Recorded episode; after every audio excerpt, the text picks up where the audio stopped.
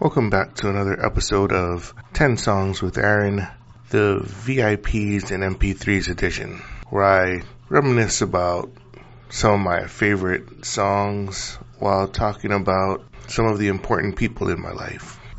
So in this episode, I'm going to talk about one of my friends I've known since 8th grade. Since that time, we've been through a lot of different stuff together. But in all honesty, he's he's pretty much been the same guy he's been from the beginning. And that person would be my boy Matt. When I first met Matt, he came to Iolani in 8th grade and I think he was a head shorter than me. Since then, I think I'm almost a head shorter than him. So yes, he is, he has physically grown up a lot. I think emotionally and spiritually and everything else, he's grown up a lot too. But in pure physical terms, yeah, he's he was he was a little tiny kid when I first met him, and now he's I think six one. But whatever physical changes, spiritual, emotional, what have you, Matt still remains the same good guy that he's always been. When he first came to Iolani, he was just nice kid, friendly. I think if anything, he was just trying to figure out a way to fit in. First, I didn't know if we were going to be friends just because. I mean, he was just, he wasn't the Asian kid that we were just always friends with since lower school or whatever. But as the saying goes, you just can't judge a book by its cover. So like when we were growing up, it's not like we really drove in each other's cars. Probably only in our senior years. And I don't think he had a CD player in his old car either. When I think about Matt and the songs that I picked for his top 10 list, it really is a feeling I get from each song. It's it's a little different than some of my other friends that I've put out there. This one was pretty easy too in this weird sort of way. It all kind of makes sense once I put his top 10 down on paper. So without further ado, let's get down to the 10 songs that I feel are best representative of Matt. Number 10, Blackstreet's Joy. He'll hate this song. I found out that this was written by Michael Jackson you know, Teddy Riley employed Michael Jackson's help. The song only ended up 43 on the Hot 195. This is definitely an inside joke between he and I. For friends of Matt, you guys know what it is. For everyone else out there, you're gonna have to ask Matt. Number nine, I picked the Fu-Schnickens' True Fu-Schnick. This song was produced by a tribe called Quest and it never made the Billboard's Hot 100. I remember when Matt used to like, oh, you gotta check out this song or you gotta check out that song. And for some reason, this is one of the songs that sticks in my head that he introduced me to. They were kind of like a one album wonder. They never broke big after their collab with Shaq. This was such a 90s type vibe. They did the fast rapping. I guess they're the precursors to like Bone Thugs-n-Harmony. It was like one of those 90s fun rapping type things.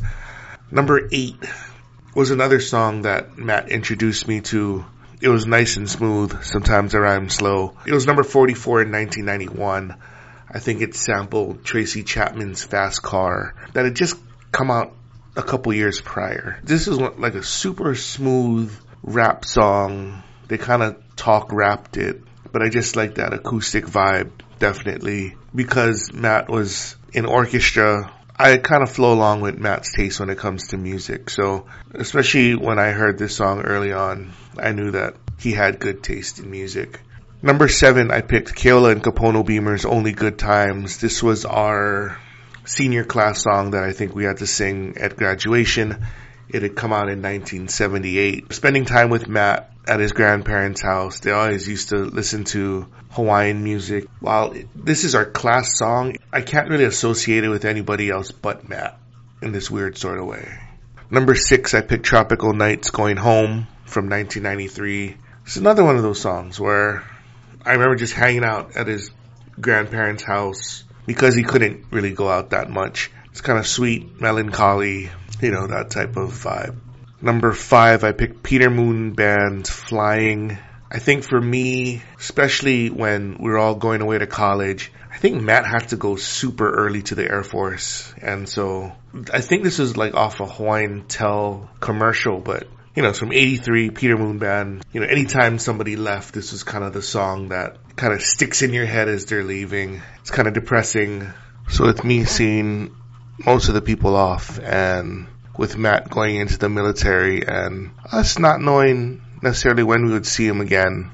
That's why I put this song with Matt. Number four, I picked Hapa's Kule Kuipo.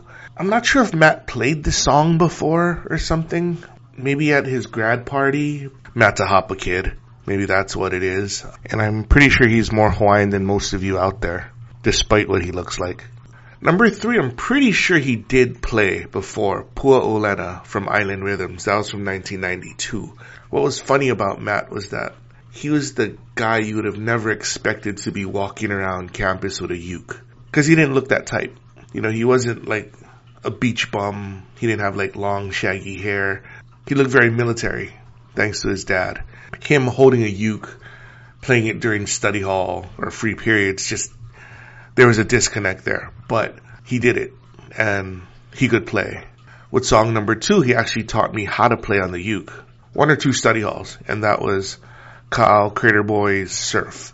Me personally, I'm not like the biggest fan of Ka'au Crater Boys, but anytime I hear surf, I think of Matt and him trying to teach me the three chords to play surf. And surprisingly, I back then I could play it. Now I have I forget how the the chords go, but it was pretty easy. Like I was always impressed with Matt's patience in trying to teach me how to play this song because I wasn't in orchestra, I was not in band, I wasn't in choir, so I have no musical talent. So the number one song that I think of representative of Matt would be Makaha Sons of Niihau, Meha White Sandy Beach. I don't know, I think it's just cause like he had to go away for college. He's, he's been away from Hawaii for so long and then when he comes back, I think he appreciates it. He knows it's home. It's almost like a pleasant memory in a weird sort of way. Like Hawaii is his home, but it's a, it's almost like a idyllic, idealized sort of place. Needless to say, there's going to be a part two to Matt. With these 10 songs, they represent Matt probably into and through college only. I will have a second set of songs format down the road. Like I said, we've been through a lot of stuff together, he and I. So yeah.